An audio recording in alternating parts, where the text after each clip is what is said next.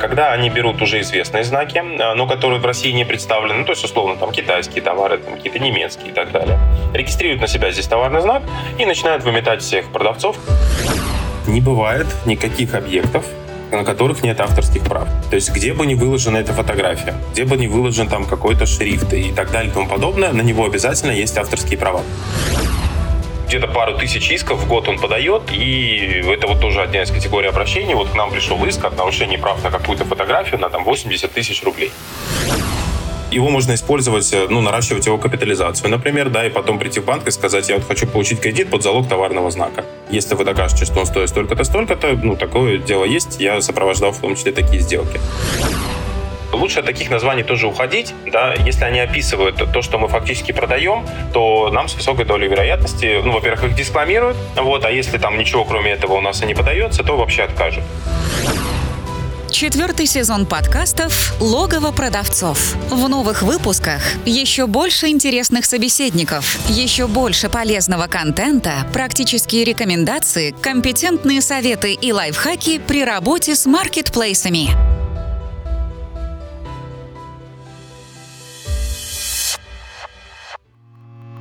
Всем привет! На связи Дэн Ветренников, и это подкаст «Логово продавцов». Подкаст комьюнити продавцов маркетплейсов Seller Den, в котором мы вместе с экспертами, продавцами и представителями маркетплейсов обсуждаем всевозможные аспекты работы с маркетами, истории успеха и факапы. Поехали!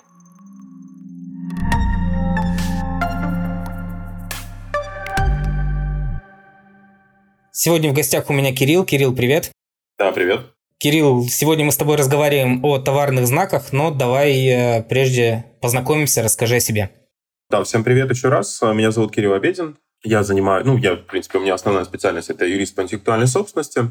Вот, я занимаюсь э, защитой интеллектуальных прав, э, ну, там, бизнеса, там, частных каких-то прав, если речь идет там о людях творческих. Вот, я аттестован как патентно поверенный по товарным знакам. И, в принципе, ну, товарные знаки – это та вещь, о которых я знаю, ну, очень-очень много. Вот, очень люблю интеллектуальную собственность. Это такое направление, которое, ну, мне почему нравится, да, то, что в нем можно соединять э, какие-то юридические вот моменты, да, с э, неким актом творчества, да, и вот эти вот, то есть это не такая сухая юридическая работа, да, это всегда связь э, с неким там творческими людьми, там, с некими идеями, там, бизнес-концептами.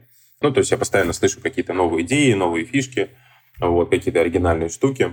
И поэтому, в принципе, мне это всегда и заходит. Э, и, собственно говоря, занимаюсь этим, как я уже сказал, достаточно давно. Там порядка 15-16 лет я в интеллектуальной собственности. Э, сейчас у меня уже есть там небольшая компания, в которой я работаю. Ну, там называется она по, моим, э, по моей фамилии «Обеденные партнеры». Вот, и мы занимаемся как раз-таки вот защитой таких интеллектуальных прав. В основном специализируемся на сферу малого среднего бизнеса, творческих людей, ну и так далее, в принципе. Вот, и, ну, слоган у нас я сам его придумал, это защита дерзких идей. В принципе, он отражает у нас а, нашу концепцию, да, то есть я очень люблю какие-то нестандартные идеи, нестандартные решения, и дальше уже связываю фактически там полет мысли предпринимателя с какими-то законодательными нормами, которые нужно обязательно соблюдать. Как-то так.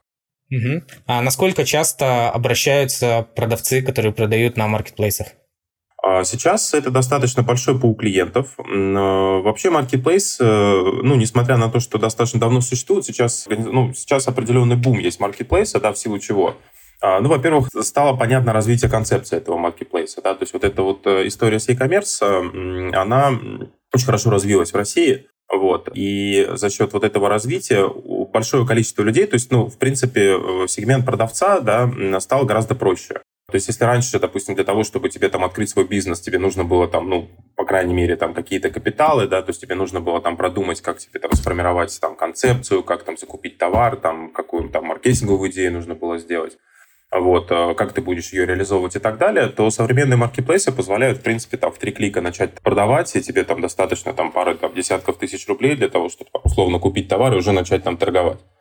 Вот. И таким образом, в принципе, сейчас большое количество людей задействовано в маркетплейсах. Вот. Это можно даже косвенно проследить. Например, там, ну, потыкать в Гугле там, там обучение на маркетплейсе. И мы увидим, что даже рынок просто обучения, да, там различных там блогов, там а, еще чего-то, да, то есть он настолько раз, разросся, вот, что в принципе это уже отдельный бизнес. То есть как торговать там на Wildberries, там как торговать на Озоне, это уже как бы целый бизнес, вот, и на нем уже люди зарабатывают.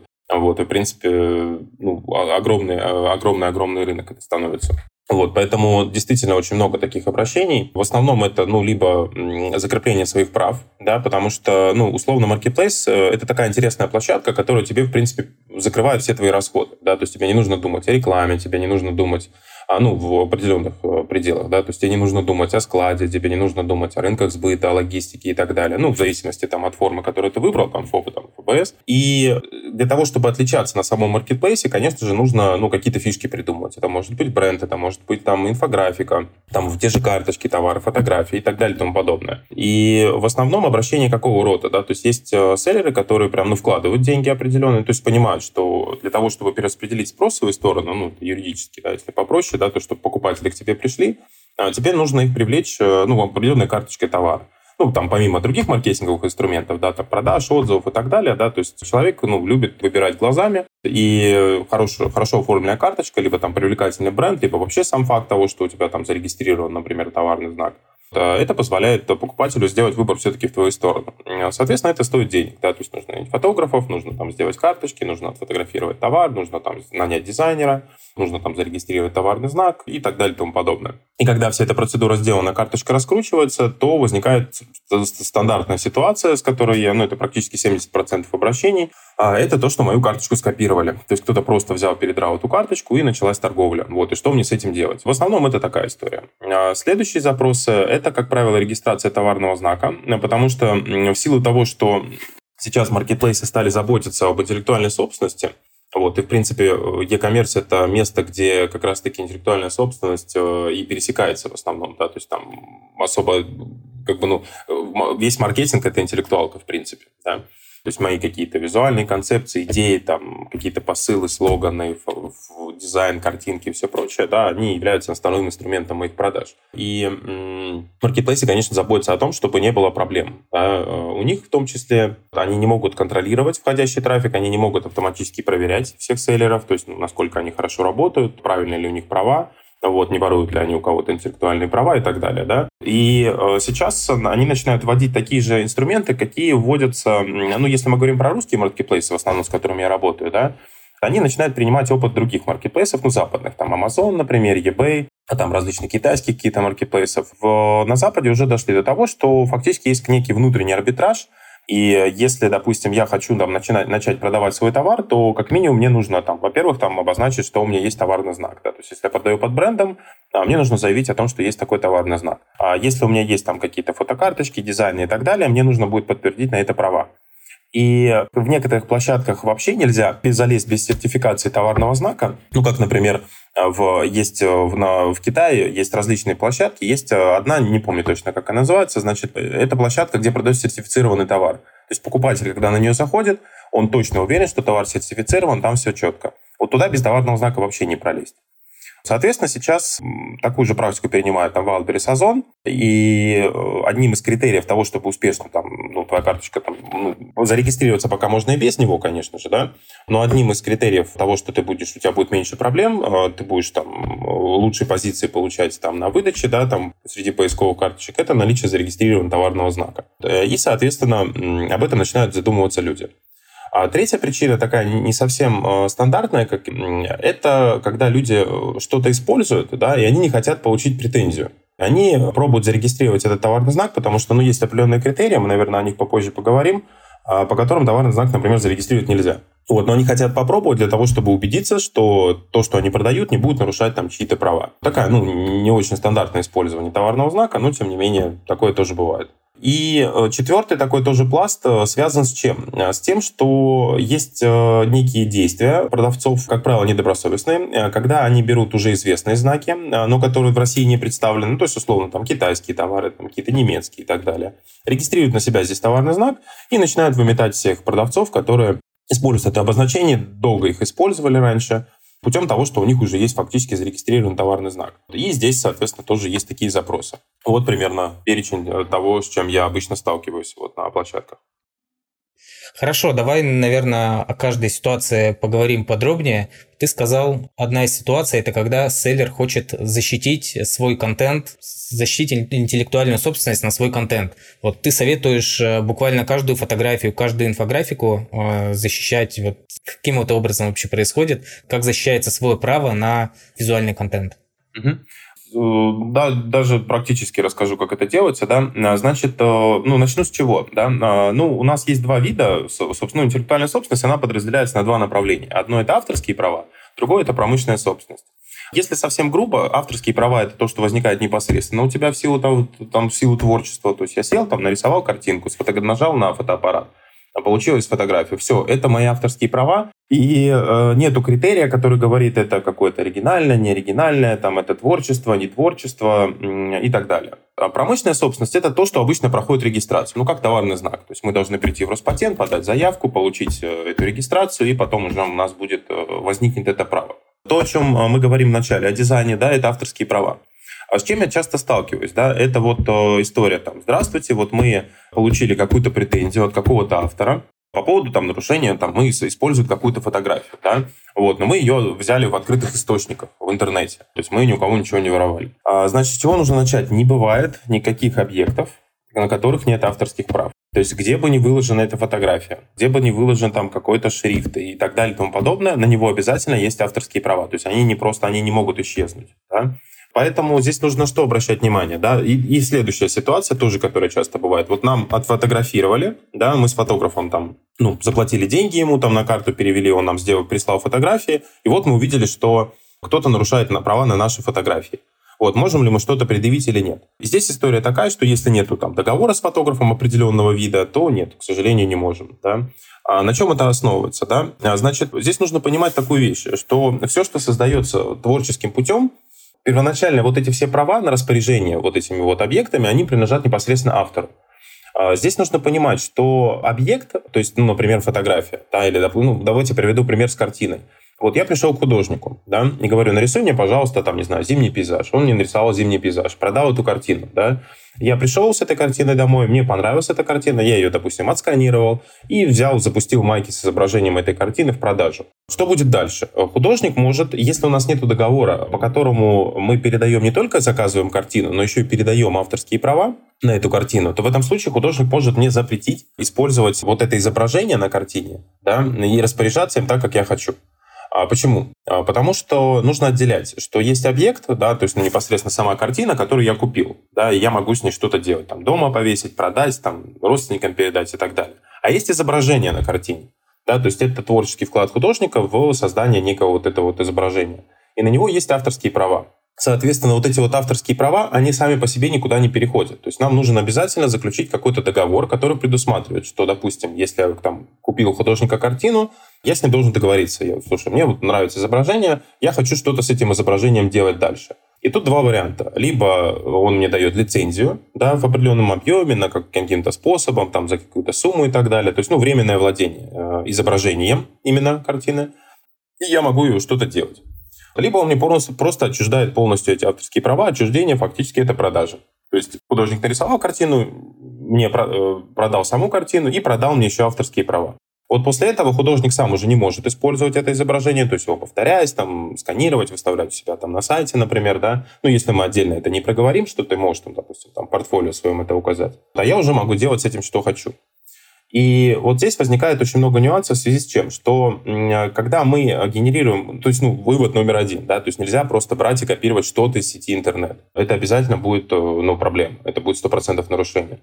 И тут еще сразу обращу внимание на такой важный практический аспект. Недавно в Forbes вышла статья э, некого, э, ну, некого бизнесмена нового типа, вот, что это за бизнесмен? Ну, там написано как герой, там, праведник, вот. Ну, у него такая схема бизнеса. Значит, он а, занимается, это бывший айтишник, вот, он занимается чем? Он а, настроил программные, а, настроил программу, которая автоматически ищет а, некие картинки, вот по запросу там в интернете. И когда она их находит, он находит источник, связывается с автором и говорит, слушай, давай мы с тобой заключим договор, что я распоряжаюсь правом на твою там, на твое изображение, например, да, мы сейчас будем взыскивать ну, нарушение исключительных прав по суду, там, ну, там, по 70, по 80 тысяч он берет просто с фотографии. Заключая с ним договор, э, забирает себе там условно 75%, 25% отдает автору, вот, и дальше начинает массово рассылать иски и там их выигрывает. То есть он, э, ну, он там уже неплохую сумму поднял, ну, там что, там, с, с каждого по нитке, да, там, вот вам и рубаха. И, а фактически проявляется в том, что там, ну, где-то пару тысяч исков в год он подает, и это вот тоже одна из категорий обращений. Вот к нам пришел иск от нарушения прав на какую-то фотографию на там 80 тысяч рублей, да. Вот, то есть вот как это действует, да, чтобы не попасть э, вот в эту историю, да, потому что, ну, 70-80 тысяч понятно, плюс еще нервы, да, то есть плюс э, еще нужно там обратиться к юристу, вот, юрист, скорее всего, ну, не будет работать за 10 тысяч рублей, он скажет, ребят, ну, как бы это стоит столько-то, да, соответственно, вы попадете там в, в этот, в кад-арбитр, да, то есть это специальная правовая база, в которой хранятся все суды.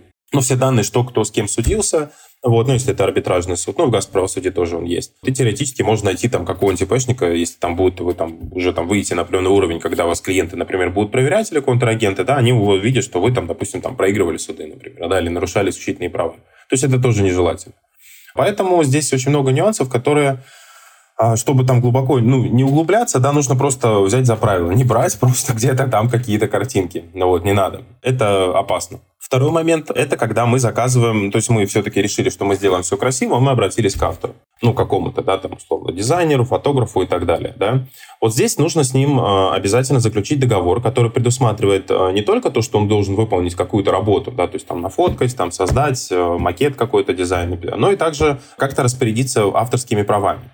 А если вы хотите потом защищать свои авторские права от нарушений, да, и предъявлять кому-то претензии о том, что, ну, то есть, допустим, написать претензию там конкуренту, который свистнул ваши карточки, то здесь подойдет либо отчуждение авторских прав, то есть вы полностью забираете эти авторские права, а, либо исключительная лицензия, то есть он как бы дает нам лицензию, но только нам, и больше никому не может ее дать. Вот, в обоих случаях вы можете в судебном, ну, в суде представлять свои права и защищать вот эти вот картинки. То есть это важно очень предусматривать. А, там, конечно, есть много нюансов, в том числе и такой нюанс, как э, кто несет ответственность, если, ну, если в контенте есть плагиат. Потому что мы же не можем проверить. То есть мы наняли там автора, фотографа там, или дизайнера, да, и он там ну, где-то что-то берет. Да. Мы предполагаем, что, скорее всего, он создает это сам. Но бывает так далеко не всегда. В зависимости, конечно, от стоимости такого э, специалиста. Да. То есть бывают люди, которые работают, например, шаблонами. Они могут легко взять там, ну, сцапать чужой шрифт, там, допустим, или там ту же картинку самую подвиснуть. И вот недавно у меня было как раз такое дело, где заказали э, оригинальную карточку для дизайнера, но он взял и свистнул эту фотографию. Вот мы получили вот от этого персонажа как раз-таки такой иск. Вот сейчас мы там как бы ну, пытаемся там снизить просто эту стоимость, там мы вышли просто на переговоры, как бы, и говорим, ребят, ну, давайте там суды не начинайте, ну, как бы будем просто, ну, мы выплатим деньги, вам все равно это пока взыщется, там, пока вот это время пройдет и так далее. Такой факт тоже есть. Здесь нужно четко еще регулировать моменты, да, кто несет ответственность за то, что а, контент э, может быть плагиатом. То есть тут ну, достаточно много нюансов. Чтобы сильно не потеряться, э, нужно сделать два вывода. Первый – это то, что, во-первых, нету никаких свободных от авторских прав э, вещей. Да, то есть нельзя нигде взять картинку, на которой нет авторских прав. Такого не бывает. Ну, исключение может быть рисунки искусственного интеллекта, потому что сейчас ну, нету пока сложившейся практики, кому принадлежат права на контент, созданный искусственным интеллектом. Да? Но опять же, если это не переработка, то есть э, искусственный интеллект, если он перерисовал что-то, переработка это все равно нарушение. Да? То есть нельзя взять, там, переработать и так далее. Вот третий, кстати, момент переработка, да, то есть э, что еще, с чем я сталкиваюсь. А мы нашли какую-то там дизайн, мы нашли какую-то фотографию, но мы ее переделали. И теперь у нас другое.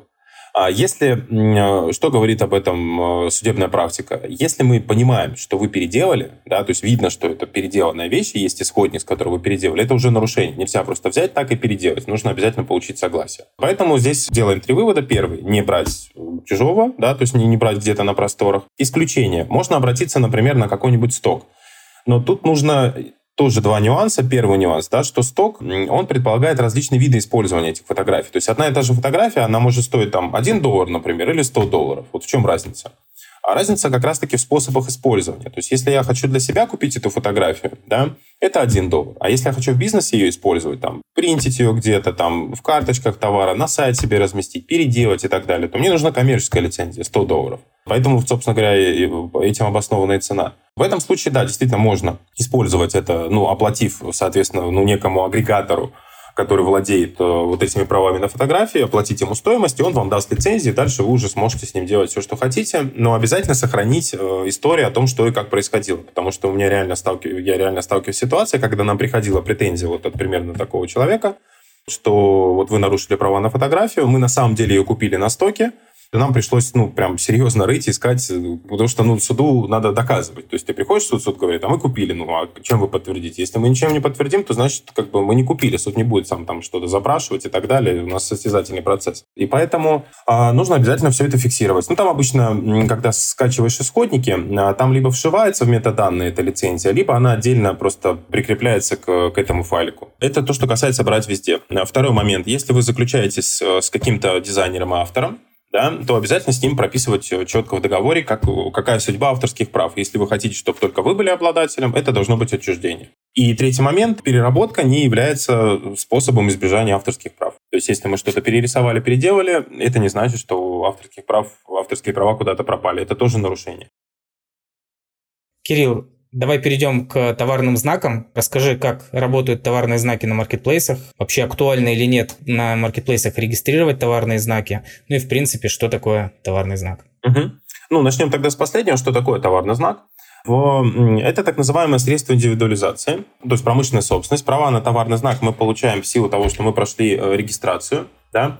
Товарный знак – это нет обязанности его регистрировать. Да? А, это ваше право. А, это фактически способ защиты ну, там еще это дополнительный способ капитализации, способ э, индивидуализации. Да?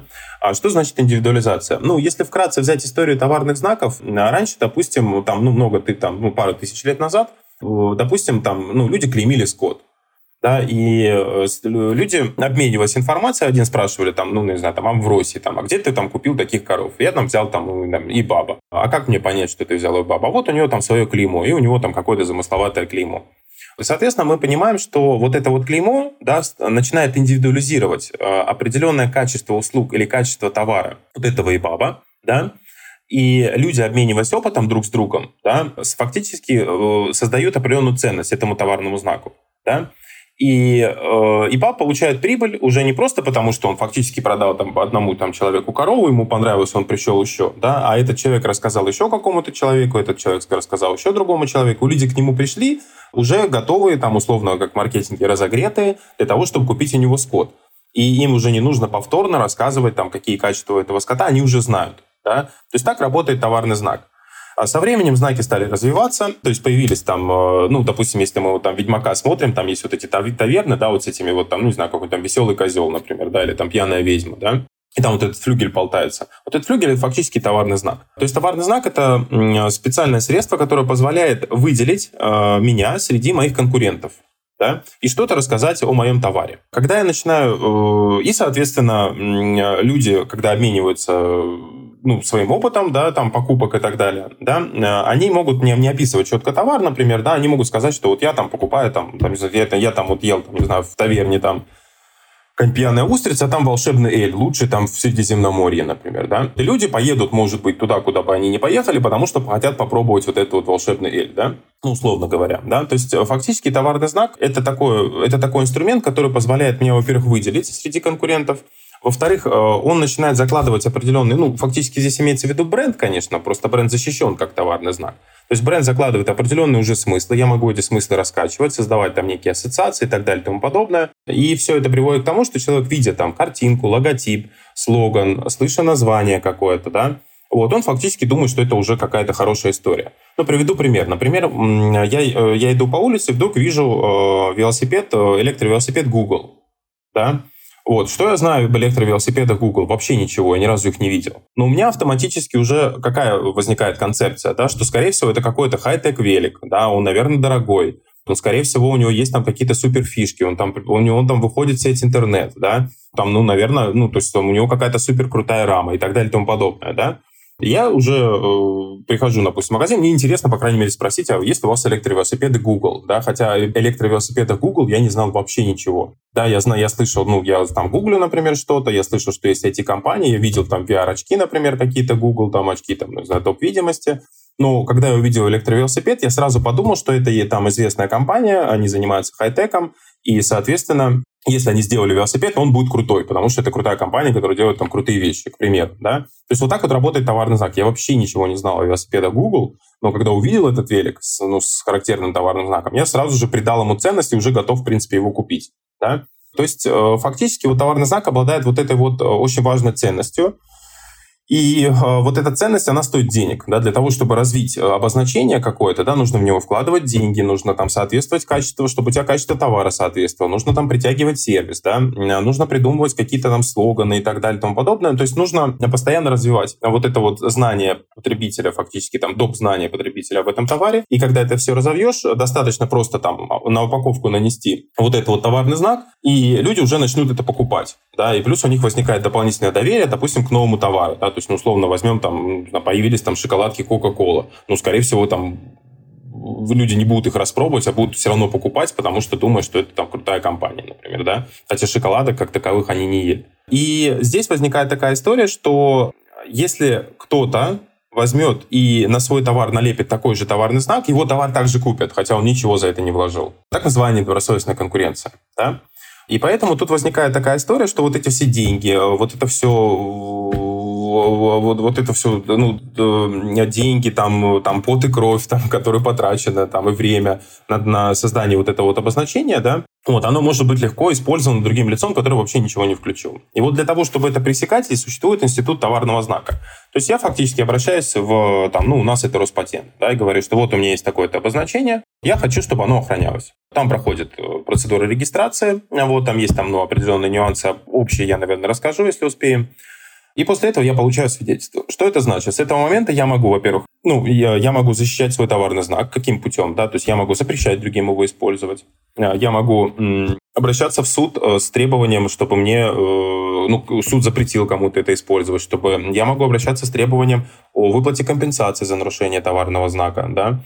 А я могу запретить использовать домен, если он созвучен с моим товарным знаком, ну, сходный, да я могу э, дальше, я могу использовать товарный знак как актив, да, то есть я могу его поставить на учет, я могу под товарный знак получить, э, допустим, там, ну, а, отдать его в залог. Я могу э, его предоставлять право на товарный знак. То есть, если кто-то, например, решил использовать мое обозначение, ну, ему нравится мой бизнес, например, да, вот, либо он хочет продавать такие же товары, как у меня, я могу ему предоставить право и получать деньги просто за использование товарного знака, а не только за продажу товаров вот, и так далее и тому подобное. Да? То есть фактически э, товарный знак – это очень важный и необходимый инструмент и актив, который позволяет э, выполнять несколько функций. Первое – это непосредственно защита. Первое я бы назвал, даже не защита, первое – это индивидуализация.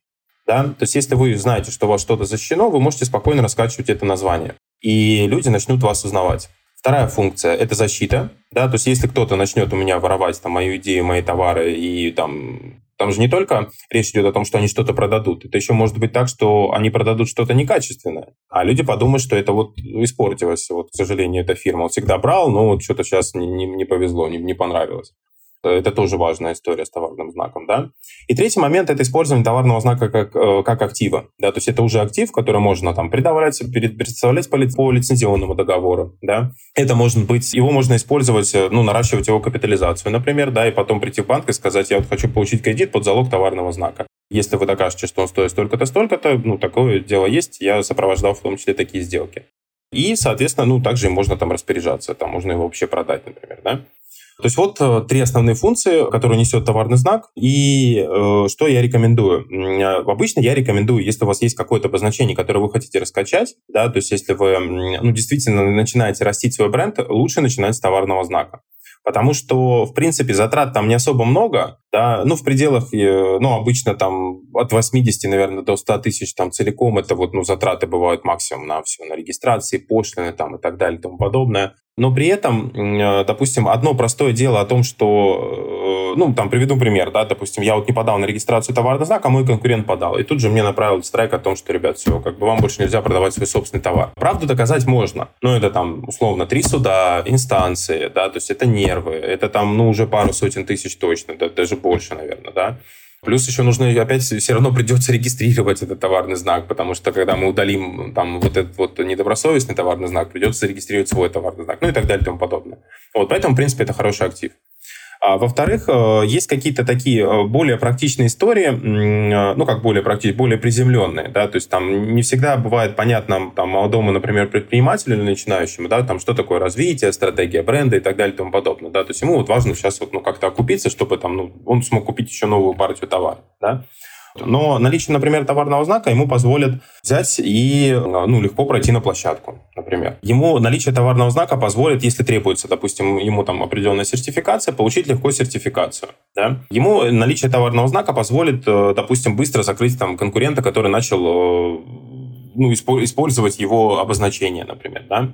и это, в принципе, сразу же пресекается. Да? То есть такие какие-то практические истории, они важны. Поэтому, в принципе, товарный знак – это очень хороший инструмент. И нужно, э, я рекомендую, э, ну, сразу, как только там есть какой-то бюджет, да, для того, чтобы это защитить, и точно перед тем, как вы начнете вкладывать там, ну, какие-то деньги в маркетинг, стоит подумать о том, чтобы разработать свой товарный знак и его зарегистрировать. Угу. Поделись, может быть, коротко тезис, на какой путь нужно пройти селлеру, чтобы товарный знак зарегистрировать? Ну, вначале нужно создать некое обозначение, да, ну, я, наверное, оттолкнусь от чего. Э, чтобы пройти регистрацию, нужно соответствовать неким критериям регистрации товарного знака. Да? Э, ну, их там достаточно много, я выделю основные. Во-первых, само обозначение не должно быть э, неохраноспособным. Что это значит? Оно должно обладать, ну, оно должно обладать различительной способностью, это мало что кому скажет. То есть обозначение должно иметь какую-то форму, которая позволит потребителю ну, на слух или на вид отличать этот товарный знак от какой-то, допустим, другой комбинации.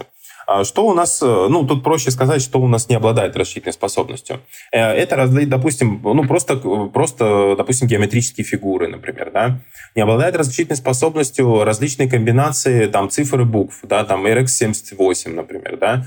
У нас, э, ну, с точки зрения Роспатента, да, а не обладает различительной способностью какие-то аббревиатуры, там, ПХРБ, например, да, то есть то, что фактически нельзя произнести как слово, да, и там, ну, как-то выделить это, оно уже э, начинает, э, ну, оно будет иметь проблемы точно э, на этапе регистрации. Можно, конечно, доказать, что это обладает расчетной способностью, но это совсем другие затраты. То есть там нужно соцопрос проводить, а это где-то ну, с ретроспективой, ну, с выборкой там где-то 1600 респондентов на 6 крупных городов, это где-то полмиллиона в целом за такое берет. То есть, в принципе, это не. То есть, надо подумать, надо, надо каким-то обозначением, которое, ну, как минимум, имеет какую-то словесную форму.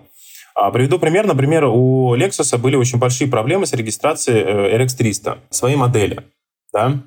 А, ну, то есть все знают, что такое там RX300, да, там это там крутая тачка, вот как бы, ну, все ее знают, но э, с точки зрения, например, Роспатента, вот это вот соседство двух согласных букв и трех цифр не, не обладает рассчитной способностью. Им нужно доказывать реально, что это воспринимается как рассчитной способностью. То есть это был, если бы это был, допустим, RX 300, например, да, то это одно. А если это RX 300, да, то, соответственно, это просто как бы, ну, набор комбинаций. Да? То есть на это нужно обращать внимание. Желательно, чтобы это было какое-то слово там, или что, ну, что-то такое интересное. Да? А товарные знаки, ну, одновременно товарные знаки, они бывают нескольких видов. Они бывают э, словесные, то есть просто слово. Они бывают изобразительные, картинка, и бывают комбинированные. Это комбинация и слова, и картинки. Ну, бывают еще там нестандартные товарные знаки, например, объемный товарный знак, это, например, форма бутылки. Ну, там, бутылка Кока-Колы, это и есть товарный знак объемный, да. Они могут быть цветовые, то есть просто цвет. Пример, ну, например, ваниш. У них розовый цвет, э, просто сам розовый цвет используется как товарный знак. Вот. По аналогии у Сбербанка зеленый цвет для банковских услуг. Соответственно, нельзя использовать зеленый цвет для банковских услуг, он ассоциируется там, со Сбербанком. Да? Ну, Сбербанка не очень уверен, не помню просто, дошли они, нет. Вот с Ванишем точно. То есть Ваниш это вот... Э, вот Виска, кстати, не получил фиолетовый цвет для того, чтобы э, продавать свои карманы. Не смог доказать, что цвет именно ассоциируется с Вискосом. И Wildberries тоже, перебью, да, и Wildberries тоже не смог доказать, что фиолетовый цвет, насколько я знаю, да. используется. Да. Mm. Это не так легко, потому что когда ты объем доказательств приносишь, у них везде э, вот это вот Wildberries, то есть у них настолько вот это вот э, выделяется вот это вот Wildberries, в принципе, да, что люди, в принципе, воспринимают это как именно Wildberries, а ну, настолько именно просто цвет э, не воспринимается. Ну, как Vanish нет. Вот Vanish, да, он прям реально воспринимается. Потому что они еще используют там бутылки определенного формы, да, то есть у них товары есть, которые прям, ну, можно доказать, э, когда ты приходишь тут, ты доказываешь, что, в принципе, у нас товар вообще ассоциируется не только там со словом Vanish, да, но и вообще с формой, издалека люди знают, что это Vanish. То есть, в принципе, на полке они выделят это точно и поймут, что это Vanish, ну и так далее, несмотря на то, что это Vanish, то есть именно по цвету. Вот это нужно доказывать. А есть еще звуковые товарные знаки, например, мелодия Nokia, есть там обонятельные товарные знаки, это там регистрируется запах, э, ну и так далее и тому подобное. Видео товарные знаки, допустим, вот футболисты, кстати, когда регистрируют свои товарные знаки, они могут свой финт, например, зарегистрировать. Именно там, ну, короткий видеофайл или гифку какую-то, вот там, как вот делает он свой финт, например, да, это становится тоже товарным знаком. И вот у Джордана, кстати, вот эта история, где вот это его знаменитый прыжок с, с мячом, он тоже был, по-моему, до сих пор еще зарегистрирован как товарный знак, именно вот как он прыгает и превращается вот в эту вот картинку. То есть это анимированный товарный знак. Но в основном э, речь идет об изобразительных, словесных и комбинированных. Это самая масса. А здесь э, на что нужно обращать внимание, да, что когда регистрируется товарный знак, э, нужно понимать, что в основном, конечно же, потребители друг с другом обмениваются информацией словесной да, а, например, там, ну, какие вот ты там, слушай, я чипсы купил, что это за чипсы, да, там, ну, не знаю, там, какие-то там э, хрустики, например, да, а если у меня, допустим, знак изобразительный, да, э, то как будет выглядеть этот диалог? Какие ты чипсы купил? Ну, там какая-то зеленая пачка, там на ней там такой, такой попкорн какой-то, вот он улыбается, там, ну, то есть очень тяжело это передать, да. Соответственно, если вы хотите, чтобы люди у вас узнавали по какому-то слову, да, лучше все-таки брать слово. Ну, это первый этап, да, то есть мы выбираем конкретно, что будет нашим брендом. А лучше взять какое-то оригинальное слово и придумать его, и начать его раскачивать. Да? Ну, там уже бренд-менеджер там уже придумал, там не бренд-менеджер, там сам собственник или маркетолог, или кто-то еще там, или неймер, он там вложит какие-то смыслы, которые, чтобы они с чем-то ассоциировались с вашим. Ну, желательно, чтобы это слово было, э, ну, как бы, как слово, да. Второй момент, э, это слово не должно быть описательным в отношении определенных товаров и услуг. Да? А, то есть мы не можем зарегистрировать, например, там э, кафетерий «Солнышко», да, как товарный знак. Почему? Потому что кафетерий – это слово «кафетерий». А, или, например, одежда, а, ну, допустим, одежда комфортная и носка. Вот такой товарный знак, допустим, я придумал, вот у меня есть обозначение, но это более похоже на какой-то такой там полет фантазии, там комфортная и носка, например, да. Здесь есть риск того, что оба слова будут неохраноспособными. Да? То есть фактически как бы, ну, комфортно описывает э, качество одежды, да, что она комфортная. Носка, ну, соответственно, ну, как бы понятно, что это не совсем прям прямой термин, да, что это такое. Тут, ну, мы можем найти какое-то упоминание в литературе, в том числе, что такое носка. Вот, и мы условно взяли там, и, а, и нам, скорее всего, в этом откажут, да.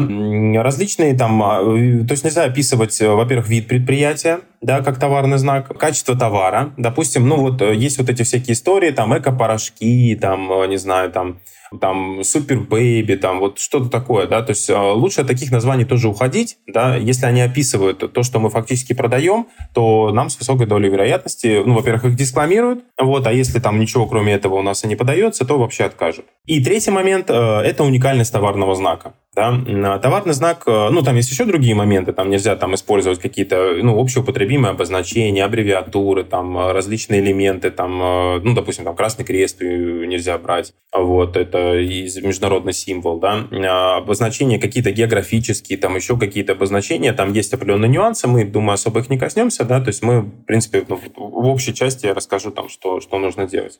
И третий момент, на что проверяется э, товарный знак, это уникальность. Да? То есть если есть какие-то сходные до степени смешения товарные знаки или тождественные ему. Вот здесь уже нужно там, соответственно, какую-то проверку проводить. Поэтому этап номер один – подобрать обозначение. Э, желательно, чтобы это обозначение было выдуманным. Если оно выдуманное, то достаточно высокие шансы того, что вы его, скорее всего, зарегистрируете. А этап номер два. Нужно провести поиск. Да? Ну, есть там открытые источники, в них можно посмотреть, э, ну, первично хотя бы, да, что там, ну, посмотреть там поиск среди товарных знаков, например, да, там вылетят какие-то источники, вот, которые там, ну, проводят такие поиски, они худо-бедно дают там какие-то там, ну, результаты, вот, на них можно просто посмотреть, чтобы, ну, вдруг вы сразу наткнетесь на то, что уже такое обозначение есть, и нужно дать там команду неймеру, либо самому себе э, что-то с этим сделать. Если такого нету, то дальше нужно проводить уже более углубленный поиск, поиск по заявкам. Но, как правило, его уже проводят специалисты. Саму его провести довольно сложно. То есть желательно тут уже все-таки найти себе, там, выбрать какого-то поверенного, который проведет этот поиск. А чем он отличается от обычного поиска? У нас есть открытые и закрытые базы. Ну, по крайней мере, в России, в Роспатенте. В открытых базах находятся все зарегистрированные товарные знаки, но э, есть еще и заявки на товарные знаки, которые сейчас находятся в рассмотрении.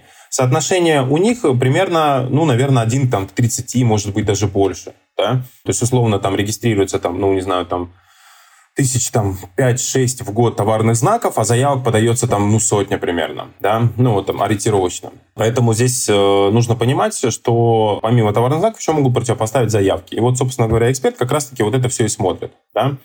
Если все окей, то после этого нужно формировать заявку. Ее можно сейчас подавать через госуслуги, ее можно подавать там, через специальный софтвер ARM-регистратор, либо просто физически ее подписать и отнести там в Роспатент. Да?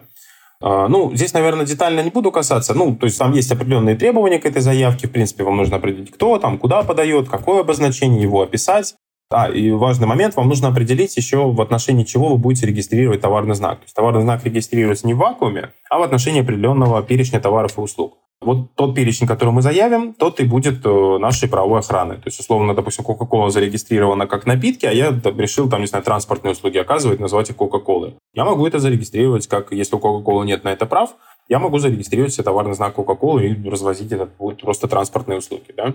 Ну, в отношении Coca-Cola это будет сложно, потому что он уже в сознании потребителя воспринимается как принадлежность к крупной компании, здесь, скорее всего, мне откажут. Но, тем не менее, нужно понимать, да, что, что дальше делается, да, то есть, ну, в принципе, нужно понять вообще, чем я буду заниматься, а желательно с ретроспективой, ну, где-то примерно на 2-3 года, да, то есть, если сейчас я, допустим, продаю, например, только там платки, а потом я буду еще и бижутерию, и сумки какие-то продавать, например, да, и обувь может быть, ну, лучше сразу это все указать. После этого мы должны это все классифицировать. Есть э, специальная там классификация, международная классификация товаров и услуг, э, которая позволяет для эксперта правильно все это распределить. То есть, допустим, там, ну, что такое классификация? То есть, все виды товаров и все виды услуг по отраслям разбиты на 45 классов.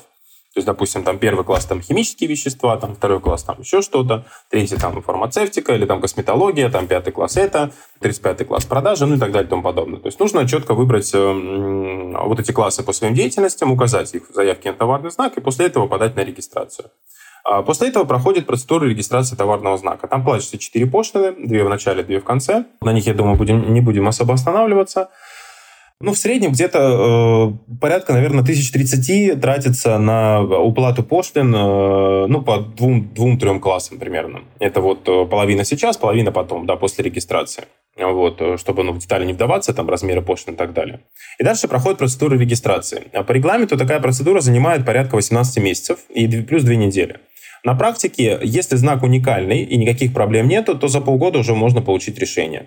Если возникают какие-то проблемы, э, то там э, Роспатент не высылает сразу отказ. Он направляет уведомление, где говорит о том, что, ребята, у вас тут, мы считаем, что вы не можете зарегистрировать свой товарный знак, у вас есть полгода для того, чтобы ответить.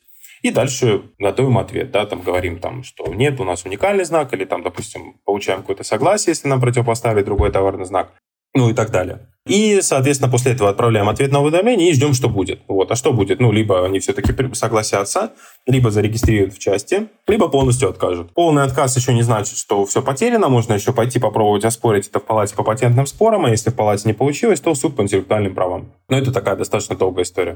То есть, если вкратце, примерно вот так это все выглядит. Угу. Кирилл, а на какой э, срок дается право регистрации на товарный знак и как его продлевать после того, как э, срок этот вышел? А, значит, срок действия исключительных прав на товарный знак составляет 10 лет с даты его приоритета. А приоритет, э, что это такое? Это дата подачи заявки. А это тоже важная история. То есть, как только я подал заявку, еще не получив товарный знак, у меня уже есть приоритет. И если кто-то до момента, пока по моей заявке вынесено решение, попробует что-то зарегистрировать, вот, ему откажут, пока не вынесут решение по моей заявке.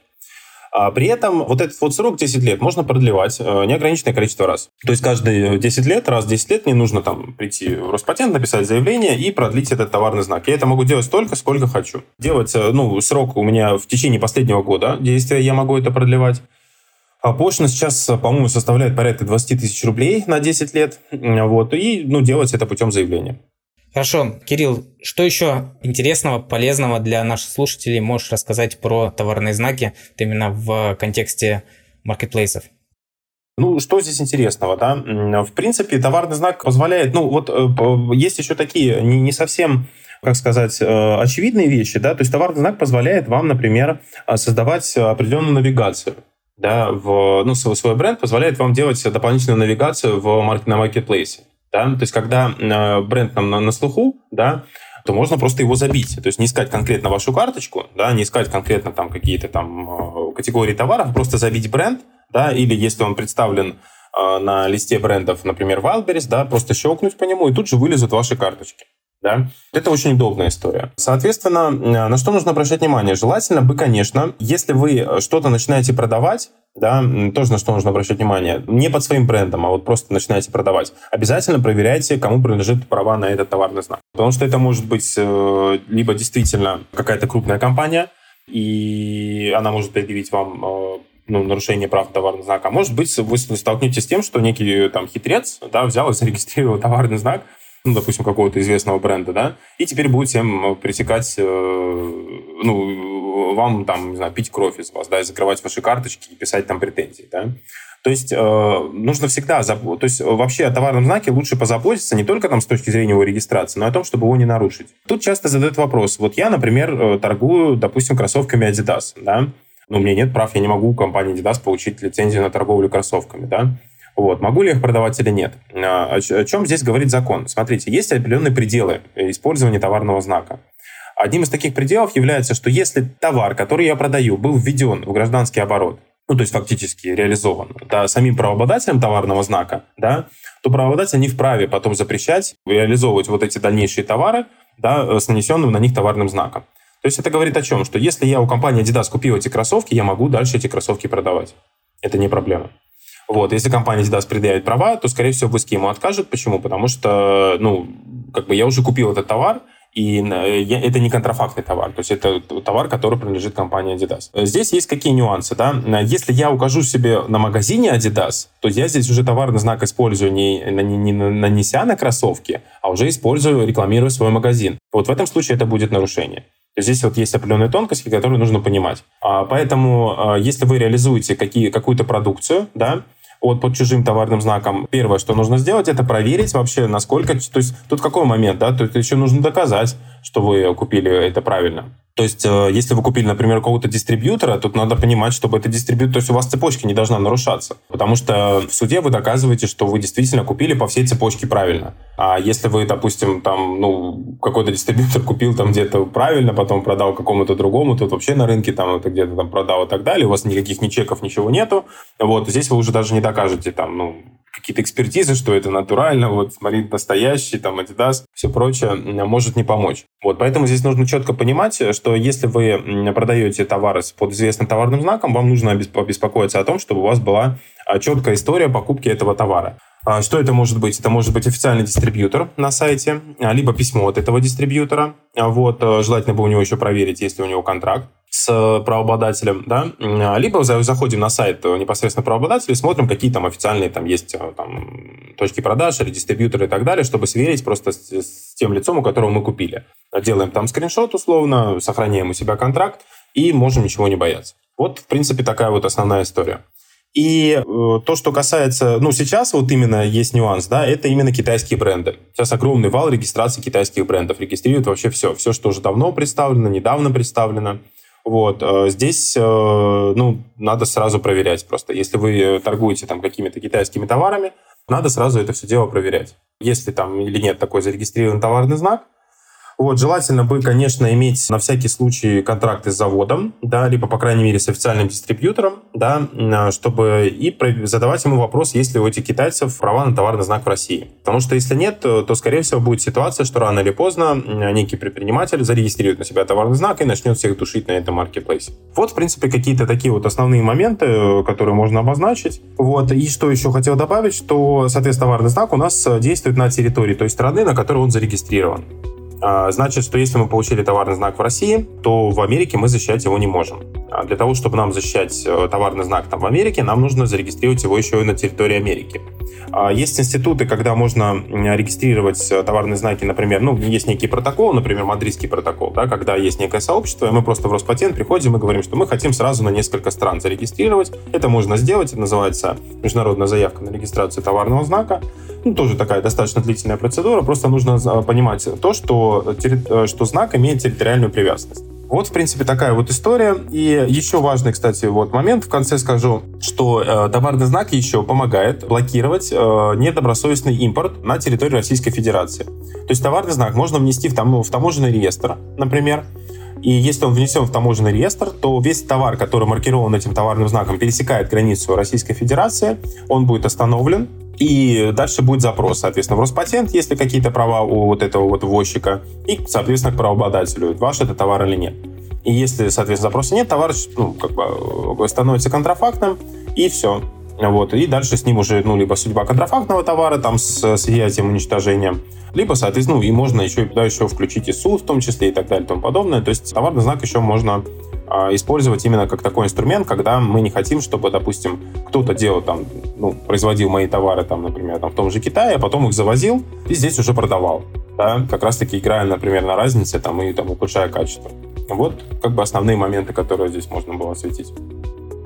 Хорошо, Кирилл, э, спасибо большое за то, что поделился своим опытом и рассказал о том, как э, регистрировать и использовать э, товарный знак на маркетплейсах. Спасибо. Да, пожалуйста. Спасибо большое. Чтобы не пропустить следующий выпуск, подписывайся на подкаст, ставь лайк и заходи на сайт логово продавцов sellerden.ru sellerden.ru